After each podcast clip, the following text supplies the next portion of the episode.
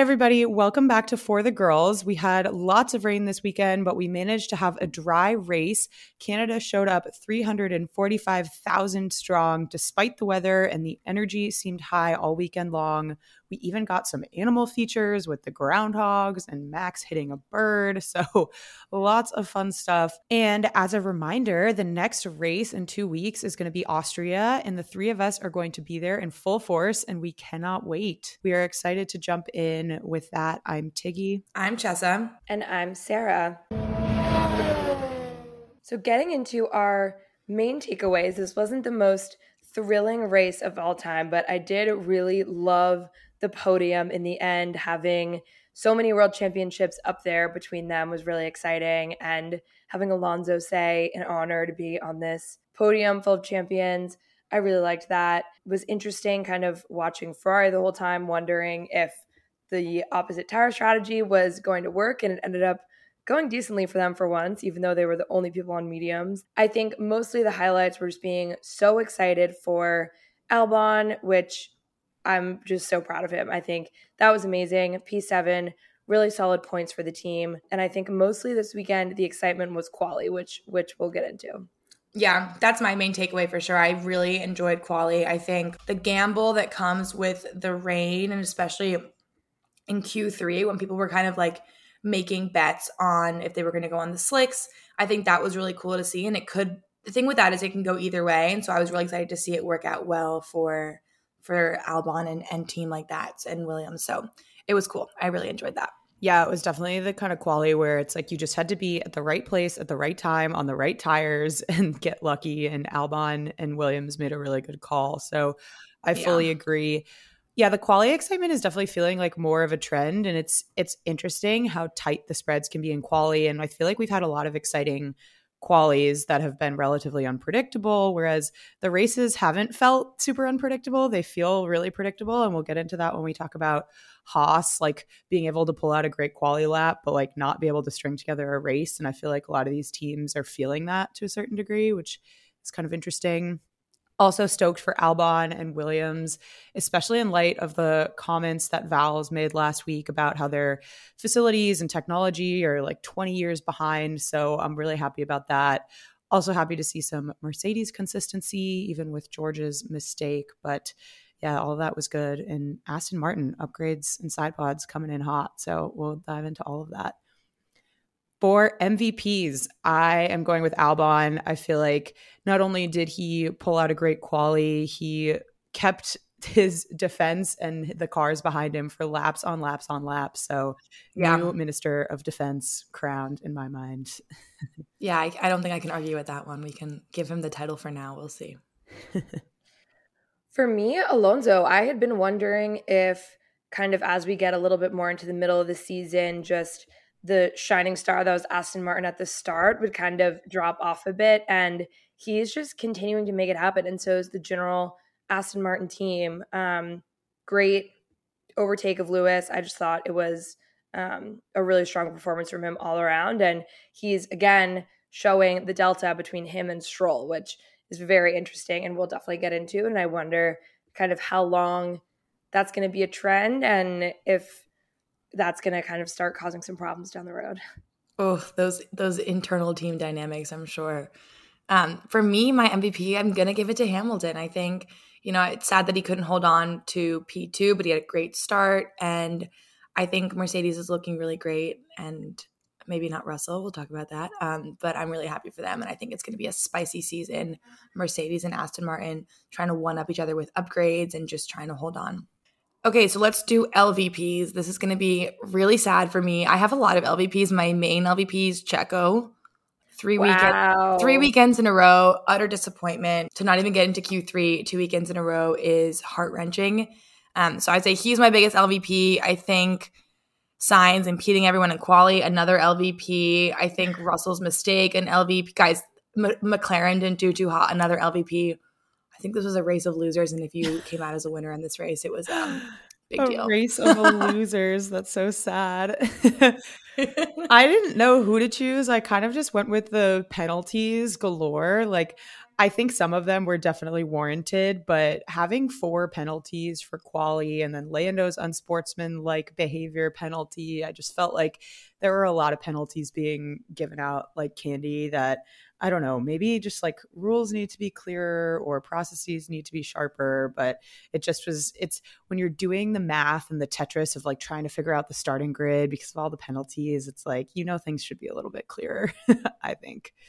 Totally agree. Mine is Lando's unsportsmanlike penalty. I don't know what on earth they were doing there. I think the announcers did a really good job explaining this, where they were saying technically it was for holding cars up under the safety car, kind of doing that intentionally so that they could double stack.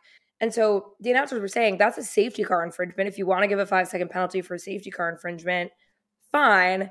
But calling it unsportsmanlike was so out of left field. So many things happen on a weekly basis that are way crazier than that. I was thinking back on some really egregious things. I think it was Bottas and um, George at Imola, where they had just that very famous and expletive laden interaction, and no one got an, an unsportsmanlike penalty. So I just think that was pretty ridiculous. Also, giving it to Lando, I forget the equivalence that the announcers made, but they were like, that's like giving like this to someone who's like so sweet, basically like a puppy dog. Like Lando being unsportsmanlike is just it's such it's so far off from any sort of reality.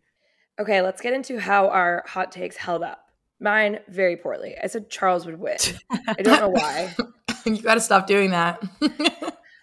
I think that's the first time I just I've felt bad and I wanted to kind of put some good energy behind him. And then suddenly it's quali and he's saying Ferrari sent me out on slicks when I should have been on inners, and on inners when I should have been on slicks. So for me, I had Max Sainz and Alonso on podium. So I got two out of the three, but that's pretty good. Two out of the three, Max and Alonso on podium isn't really um, a hot take. So I'll say I failed as well because Sainz was not near the podium. That's that's still okay, but yeah, saying Max on podium not a hot take for me. No. I said uh, I went full force with a Lewis win, which no luck there, but happy with the podium. Pace was still good. I also sort of said that if he had a good result this weekend, that my prediction would be his contract will get announced shortly after. So we'll see if that comes true. I think you said today, Monday. I don't remember if I said a specific day, but just like hot off the weekend. Stay tuned. We shall see. So, uh, thanks to our giveaway, we had a great idea from Sam to bring some of the Discord energy into our recaps. So, without further ado, here were some of our favorite moments and best quotes yesterday. Uh, number one, so people are already planning a For the Girls Montreal trip next year. We absolutely love to see that. So, that's awesome. Um, Rebecca coming in hot with a Daniil Kvyat probably fuming that Max won on Father's Day. savage. That's very savage. It's hilarious. Um, Anne was bringing back the fact that at the last Canadian Grand Prix, quote, all of Reddit teamed up to vote Latifi driver of the day for his last home Grand Prix, and F1 refused to release the result.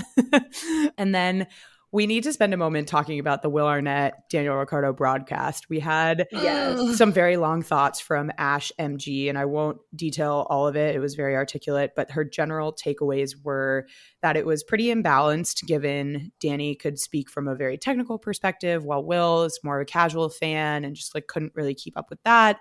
The fact that they weren't together in person threw the vibe off, uh, bringing on random, even though they were famous guests who didn't know a lot about the sport was a bit strange. And then Maria Kay also said it seemed that Danny kind of got thrown in with little prep for the whole thing. So, what do you guys think?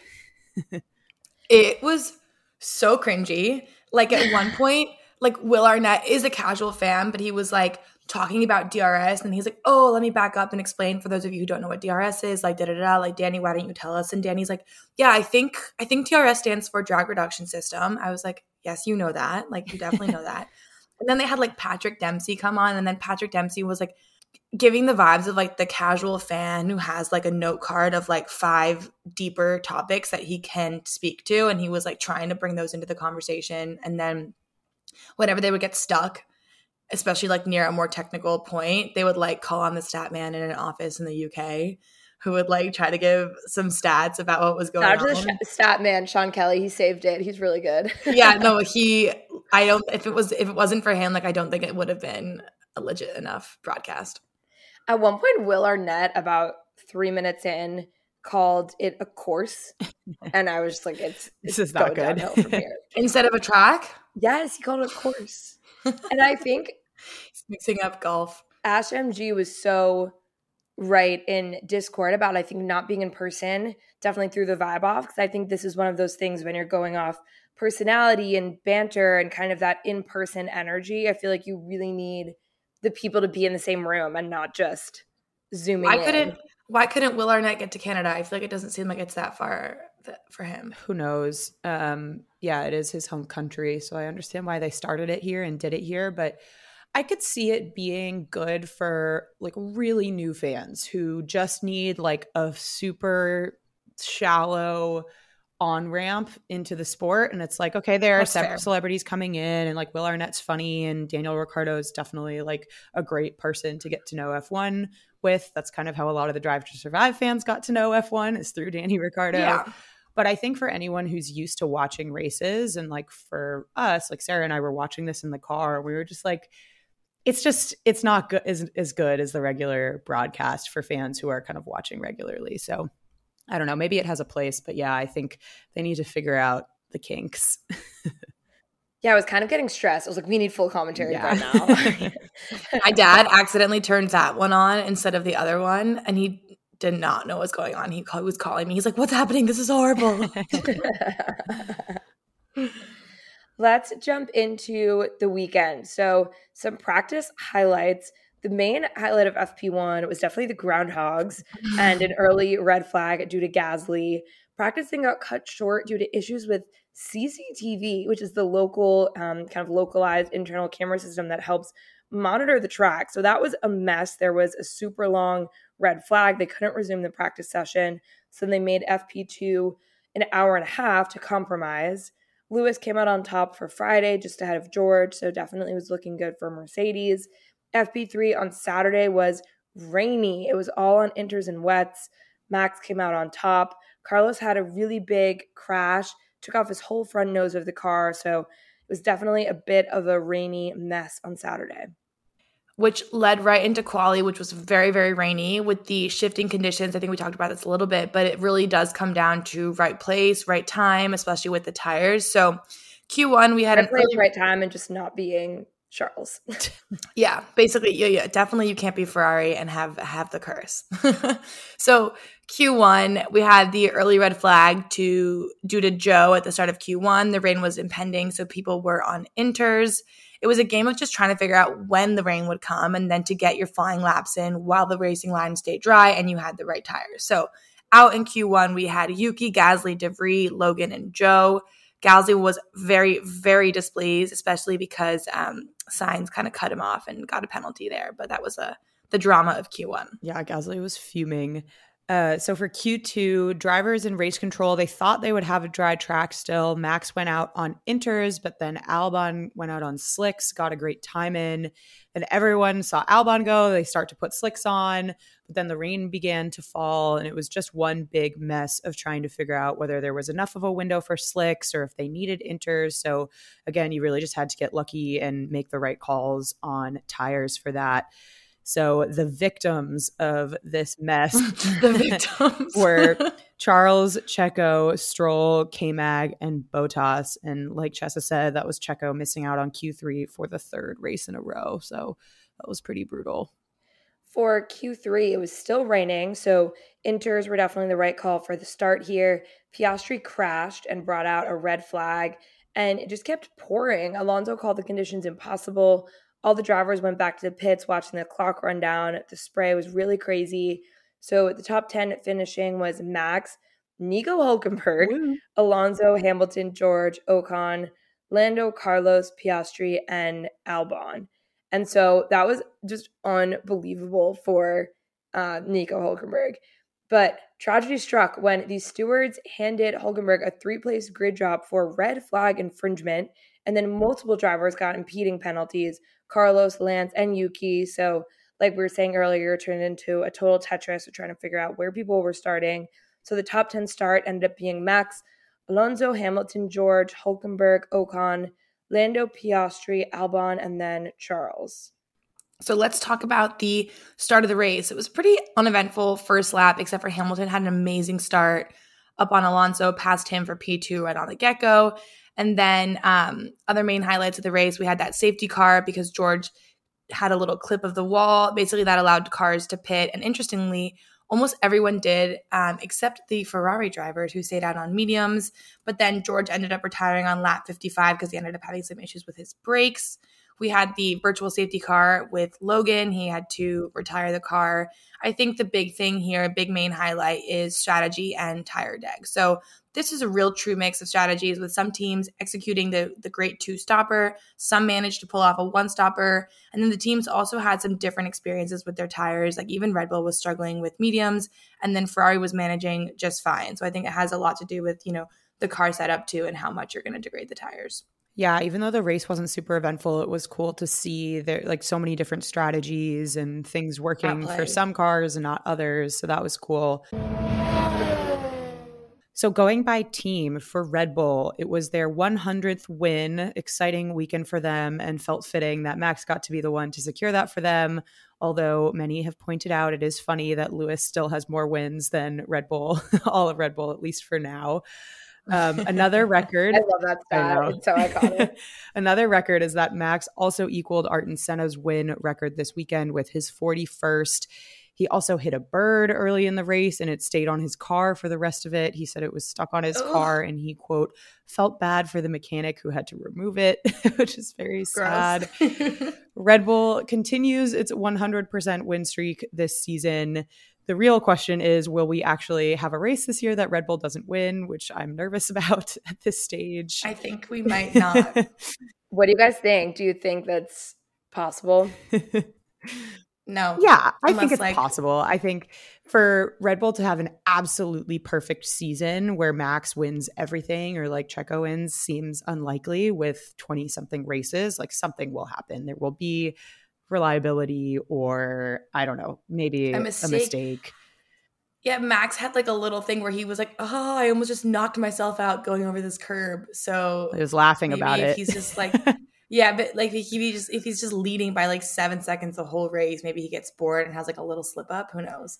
But that's the only thing I can think of. I have to believe. yeah, I definitely agree. It might not be a win for another team based on outright pace, but I do definitely think even at Red Bull's level of operation right now, I think it's impossible to stay perfect for 23, 24 races, even if it's a weather issue, reliability, one of the cars crashing, having a really bad quality. Um, I think definitely there'll be space for someone else. So everyone just stay hopeful if you're excited for someone else to win. Yes. Checo did manage to fight his way up starting uh, in the bottom 10, and he managed a decent one stop strategy he then pitted again on the last lap to get fastest lap to take that point from Hamilton, which he was able to do on softs. But his post race commentary indicated that he thinks they have a lot to learn, take away from the weekend, that they didn't have the same pace as usual, and the medium tires, especially, were giving them trouble. And he also sort of addressed his recent performance slump, saying, quote, I am more concerned about my drop in performance than my place in the championship because the pace is just not there. Um, one thing I wanted to discuss is that the announcers were calling it their least commanding win so far this season, even though Max still hmm. won by many seconds. But do we agree, and why do we think that is?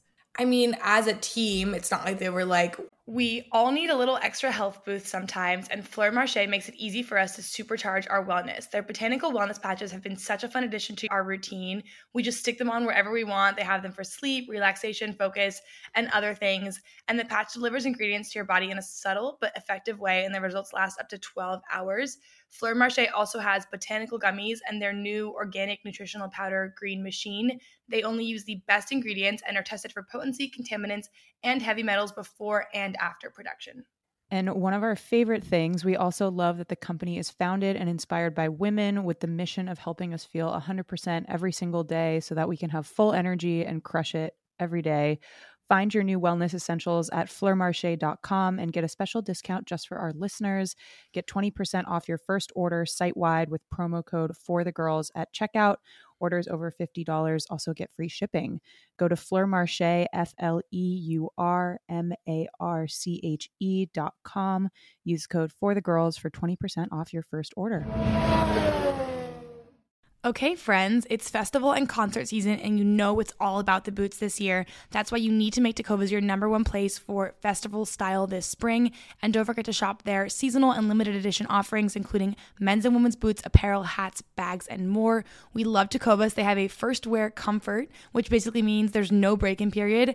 It's the best thing ever. So stop by your local Tecova store, have a complimentary drink or two, and shop new styles. Many stores even have leather custom branding to make your boots truly personal personalized. And with regular live music and events, there's really no in store experience like it. If you can't make it to a store, though, just visit tecovas.com, T E C O V A S.com. They offer free shipping on all boots, as well as free returns and exchanges, and they ship right to your door. Go to tecovas.com and find your new favorite pair of boots today. Women's health is so important, and balanced hormones are key for that. We've been loving Hormone Harmony from Happy Mammoth, who's committed to making women's lives easier. Hormone Harmony contains adaptogens, science backed herbal extracts that help the body adapt to stressors like hormonal changes that happen naturally throughout a woman's life. We love it because it helps us maintain optimal hormone levels and supports our mood and general well being. There is a reason that one bottle of Hormone Harmony is sold every 24 seconds.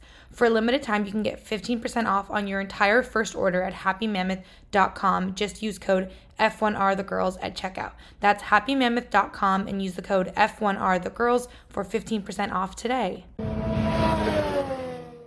Winning with a 1 2. So I think Checo might be like dragging down the tail end.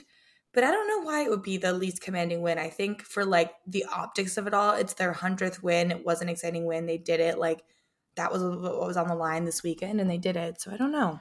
I agree that it did feel a bit closer because we've had some crazy, crazy gaps. Like every car, every other car being 25 plus seconds behind the Red Bulls.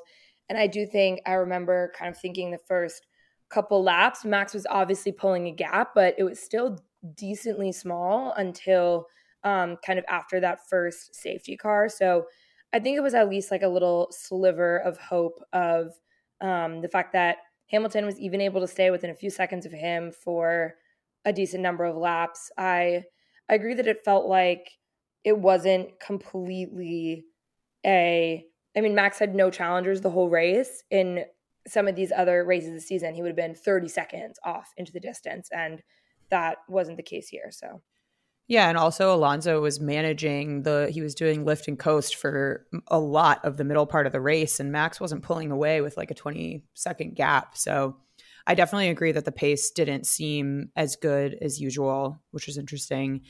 Um, but Sarah, the other Red Bull topic that I'm curious your thoughts on is Max's sort of pre-weekend race comments about winning races and championships sort of feeling the same and that that won't keep him in the sport forever what are our guesses for Max's longevity in F1? I have thoughts, but Sarah, I'm curious as a Max fan. I feel like it's so impossible to predict right now because I could definitely see him kind of just retiring when he's 35. That's still 10 years away. So I don't see him. Oh my God, he's so young. Yeah, I don't see him doing some like premature retirement while he's still at the peak of his game. But one thing that I'm really interested in that they were kind of talking about in the Sky Sports podcast that Tiki and I were talking about yesterday is they're all fierce competitors at heart. And so even though they want to be winning, they want to be racing and wheel wheel racing. And I think it's probably not the most fun season for Max when you're always just kind of out there alone joking about birds and hitting curbs and not getting to do the kind of racing that like brought you to the sport and that is what really like thrills you so I could see him getting a bit bored, but I also really think that like this current situation is not going to last forever. So hopefully Red Bull is just kind of enjoying this while it lasts because they're sitting pretty now. But I definitely think in the next couple years, other teams will catch up.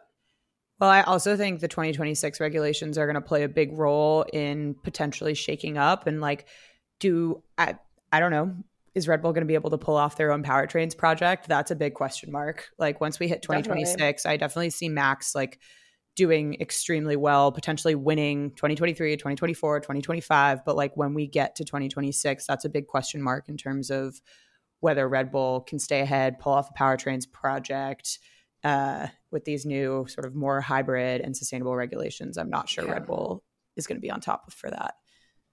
Well, let's just hope that Max stays entertained enough to stick it out.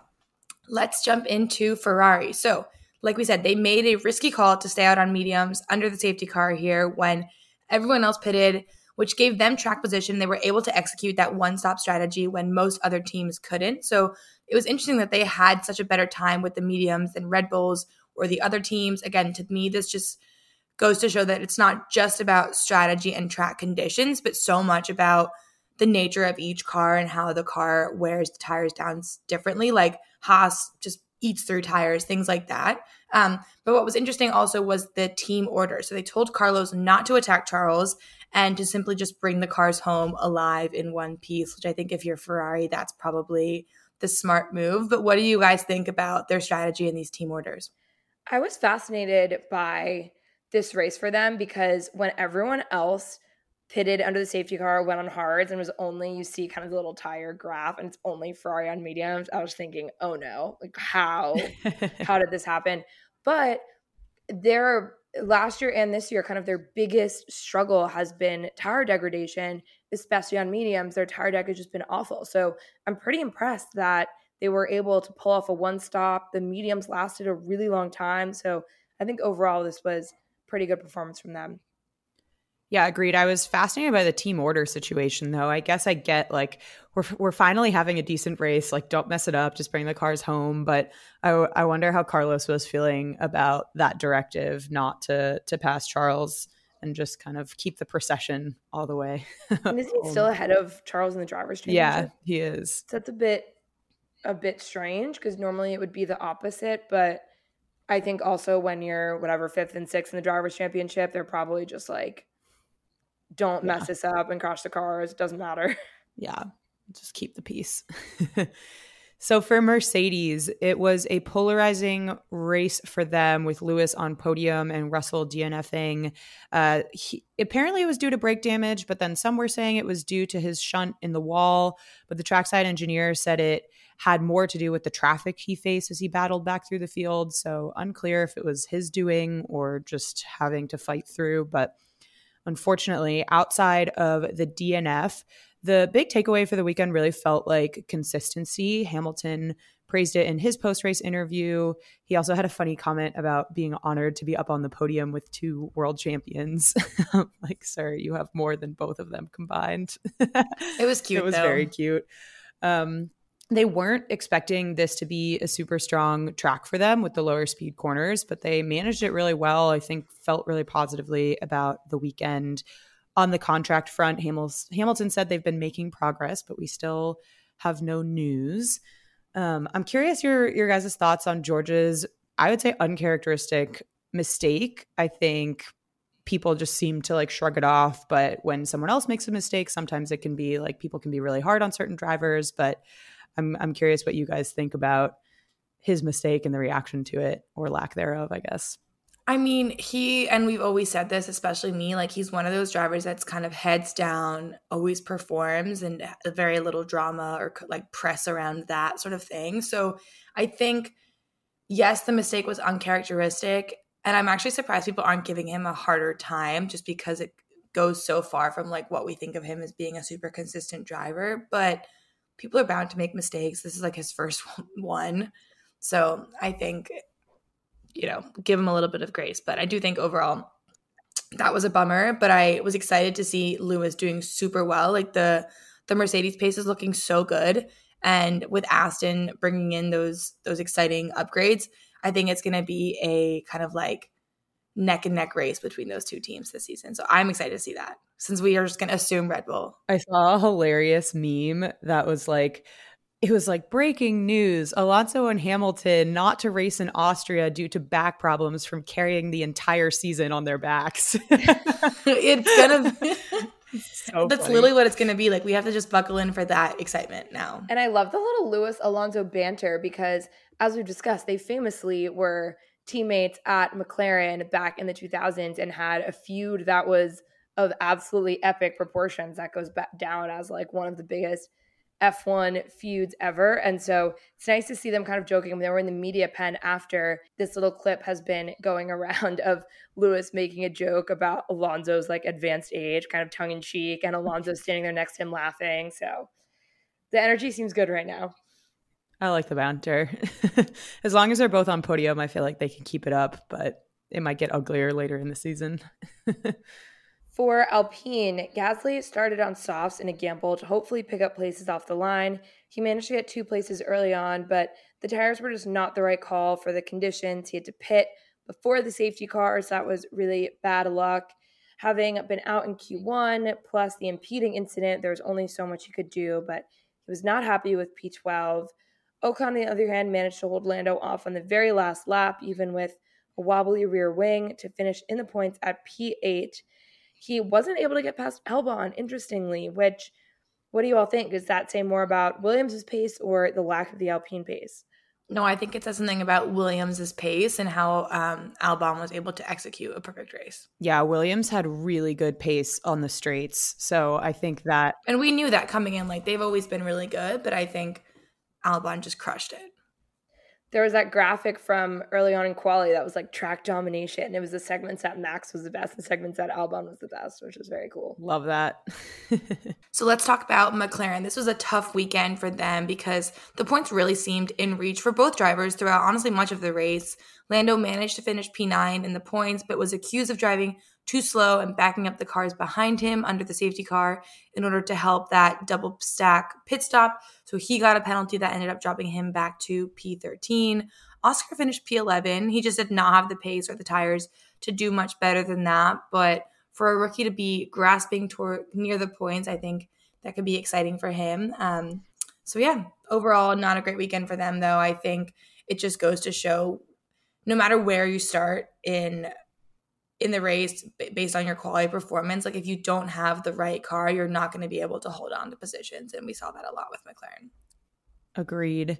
For Alfa Romeo, Bottas was another driver that didn't pit under the safety car and managed to run in the top 10 for much of the race. He did get past at like the final meters by Stroll, but still ended up with a point in P10. So I'm happy for Bottas on that. And I was okay with Stroll doing that given it was his home race, but justice for Bottas. Yeah, Zhou unfortunately started last and couldn't make a lot of progress throughout the race. So he ended up in P16. It just didn't feel like he could do much better than that. But unfortunate. For Aston Martin, they showed up with some heavily updated side pods that were much deeper, and those upgrades really seemed to pay off. Alonso started and finished P2, and he called it their most competitive race yet. He also said he had to pull off, quote, 70 laps of qualifying to beat Hamilton, even while he was having to lift and coast for a large chunk of the race to manage car issues. It was a fuel system issue, according to Mike Krack, the team principal. For Stroll in his home race, he had a bit more of a roller coaster this weekend, but he ended up matching his best result at home with P9, which included that super late pass of Bottas just before the finish line. He did have bad luck. He pitted early before the first safety car and came out, um, but he ended up being able to climb up into the points. So good for him. It was also cute seeing him at home. He took his team to his favorite restaurant, which is very, Aww. very cute. For Alpha Tauri, P14 for Yuki and P18 are last of the cars that finished for De Vries. Yuki was another victim of the grid penalty mess for impeding. De Vries did have a decent move on K-Mag, but then outbraked himself and ran off, which brought K-Mag with him. They're pretty lucky that that didn't end both of their races. So again, we've said it 18 million times. We'll say it again. De Vries has really got to pull it together if he doesn't want a very serious threat to his seat for next year. Yeah, I'm excited going into the summer season and our summer break what the what the seat situation is going to be. Let's talk about Haas. So Hulkenberg had an amazing quality. He snagged a P2, but tragedy struck when he got a three-place grid penalty, as we mentioned, for the red flag in quali. So he was starting in P5. And like I've said before, unfortunately becomes very clear early on that you're going to lose places when you get this exciting kind of uncharacteristic quality position because the car just doesn't have the pace. Haas historically just is not as great with tire management. So that he had a lot of tire deg. So he ended up in P15, which was very, very disappointing given the excitement of quali. But they do seem to be able to string a fast lap together during quali, but they need to focus on the stamina required for Sundays, the wheel to wheel racing that's required to maintain a P2 position. Um, and Gunther said that they need to, quote, not hide behind good quality results. So Gunther said it right. I agree with him. For Williams, it was a bit of a different story for both drivers this weekend, but huge excitement with Albon finishing P7, defending the DRS train for so many laps. He had even dropped out of the points early on, but managed to execute an awesome one stop strategy and defend, defend, defend. They kept calling it, quote, classic Albon defending, which I thought was very well deserved. But it seems like the upgrades were successful, at least on this track. They have now moved up to ninth in constructors, putting Alpha Tauri in last. So that's good for Williams. Logan, on the other hand, he sadly had to retire early with an oil leak, but he did well to pull off in the right spot for minimal disruption. Only a short lived uh, virtual safety car was needed. But the also the the other bummer for him was that there were only enough upgrade parts for Albon's car, so he didn't even get to benefit from those upgrades. But it's good that they they seem to work well for Albon. But yeah, I think these comments that Vowles made are so interesting about Williams technology lagging almost 20 years behind and facilities and all of that. Like it just seems so difficult to compete at all with that setup, you know? And I think they're optimistic that they'll be able to get an exception for the cost cap to put an investment to work, but it takes a long time. Even if you do have the money and you do have the investment, it takes a long time to kind of build from that. So I think it makes this result even more impressive. I'm so excited to see if they can get that that exception. Um, we did get some DMs after we posted about that news that there are other teams as well who could be considered in that bucket. And so if we're saying here, okay, maybe there's a handful of teams that are all basically potentially could get that exception, it would be really fun to see them all kind of like tighten up on their technology and and start to really compete. For news and headlines this week, Vettel and Danny are reuniting to drive Red Bulls at the Nürburgring in Germany in September. Vettel is going to drive the Red Bull 7. He won the 2011 championship in that car in a very dominant season, and it's been retrofitted to be run on e fuels, which is very exciting. He was quoted saying, Quote, it's vital to me to demonstrate that racing cars can perform equally well and rapidly on synthetic, such as CO2 neutral fuel.